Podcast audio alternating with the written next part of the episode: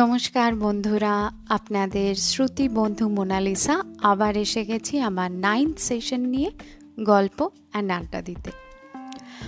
আজকে আবার একটা ভ্রমণ কাহিনী আমরা পড়ব। এই আর্টিকেলটা লেখা কল্লোল সাহার। ছোট্ট একটা আর্টিকেল তো ওই ঘুরে বেড়ানো, ওটা বুঝতেই পাচ্ছেন আমার একটা ফেভারিট ফেভারিট টপিক তো যে কটা আপনাদের জন্য পড়ে শোনাতে পারছি, আমারও ভীষণ ভালো লাগছে। ছোট ছোট জায়গা, সবারই জানতে ইচ্ছে করে, একটা ছোট্ট ব্রেক নিয়ে হঠাৎ করে ঘুরে আসতে ইচ্ছে করে। তো এখন না হোক, এই করোনা পরিস্থিতি যখন চলে যাবে, আমরা যখন হাফ ছেড়ে বাঁচতে চাইব, যখন একটু ঘুরে আসতে চাইব, তো এই যে ছোট ছোট জায়গার যে ডেসক্রিপশনগুলো যে এক্সপিরিয়েন্সগুলো আশা করি আপনারা শুনে মনে রাখবেন এবং এগুলোকে এনজয় করতে বেরিয়ে পড়বেন। নতুন নতুন অ্যাডভেঞ্চারের মতো, নতুন নতুন ছোট ছোট উইকেন্ড তাহলে আসুন, আমাদের আজকের আর্টিকেলটা শুরু করি। আমরা কয়েকজন একটি সংস্থার সঙ্গে টুয়ার্স বেড়াতে গিয়েছিলাম।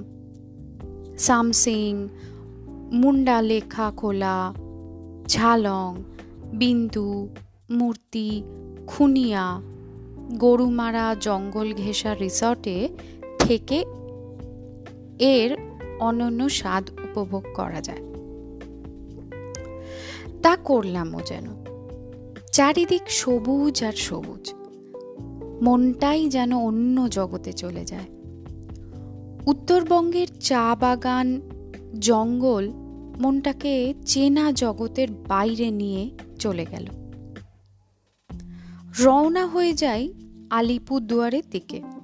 রাত কাটিয়ে পরদিন সকালে প্রাত্যরাস করে জয়ন্তীর চেকপোস্টে প্রবেশ কর জমা দিয়ে প্রথমেই বক্সা রেঞ্জের প্রায় শেষ ঠিকানা সান্তালবাড়ি হাজির হই।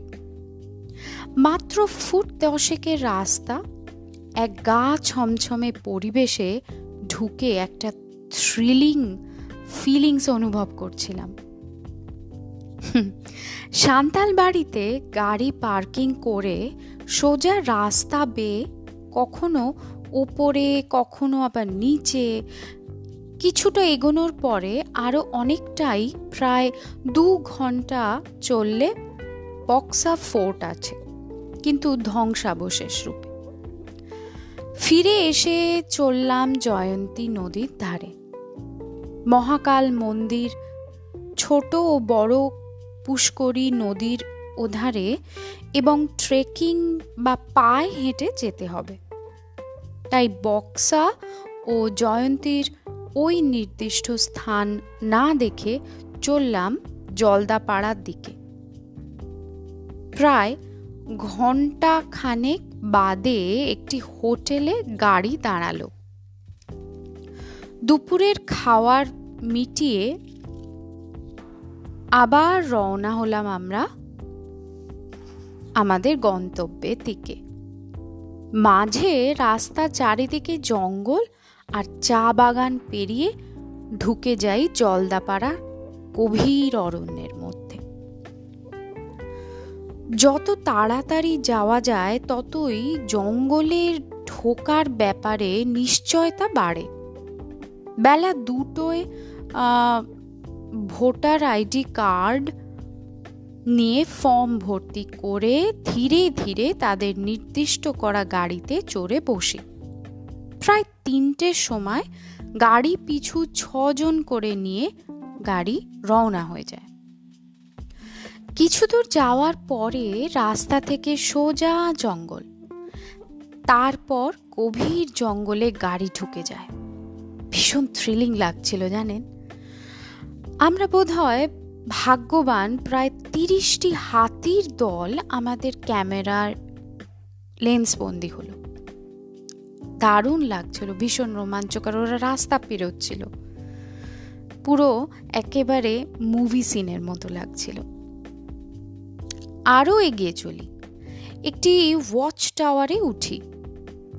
তোরসা নদীর চরে বড় বড় ঘাসে ভর্তি। তারই ফাঁকে কিছু গন্ডার চোখে পড়ে। ধীরে ধীরে এগিয়ে চলি নল রাজার গড়ে। এটি একটি ঐতিহাসিক স্থান। নদীর নাম বানিয়া বা বনিয়া। কেউ কেউ বলেন কামতা রাজবংশের প্রথম রাজবংশ থেকে সপ্তম রাজবংশের রাজত্বের সময় এটি কামতাপুর রাজা বলেই পরিচিত ছিল, রাজ্য বলেই পরিচিত ছিল। আবার কারও কথায় এটি গুপ্ত সাম্রাজ্যের প্রথম স্মৃতিসৌধও ছিল। স্মৃতিসৌধটি ছিল পঞ্চম শতকের। ব্রিটিশ রাজ্য, রাজত্বে এটিকে নল রাজার গড় বলেই সম্বোধন করত ওরা।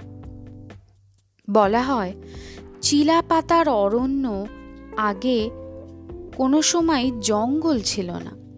তবু গাড়িটির আধ মাইল জুড়ে তার ধ্বংসাবশেষ রয়েছে। যদিও প্রায় পুরোটাই এখন মাটির তলায়। বর্তমানে শুধুই দেওয়াল ছাড়া আর কোনো কিছুই চোখে পড়ে না। যেন ইতিহাসের ছোঁয়ার মনটা ভরে যায় দেখে। নানা বিষধর সাপ, হাতি, হরিণ সহ চিতা বা লেপার্ডের বাস এই গভীর জঙ্গলের মধ্যে। প্রকৃতপক্ষে চিলাপাতা জঙ্গলটি জলদাপাড়া রেঞ্জের একটি বিট। এই বিট থেকেই ফর্ম সংগ্রহ করতে হয়। নলরাজার গড়ের ঠিক উল্টো দিকে রয়েছে ইতিহাস প্রসিদ্ধ রাম সুপারি বা রামগুণা গাছ। এটি নাকি কয়েকশো বছরের পুরনো গাছ। এই গাছের বৈশিষ্ট্য হলো যে, এর থেকে রস বেরোয়, যে রসটার রং ফিকে লাল। মানুষের শরীরের রক্তের মতন।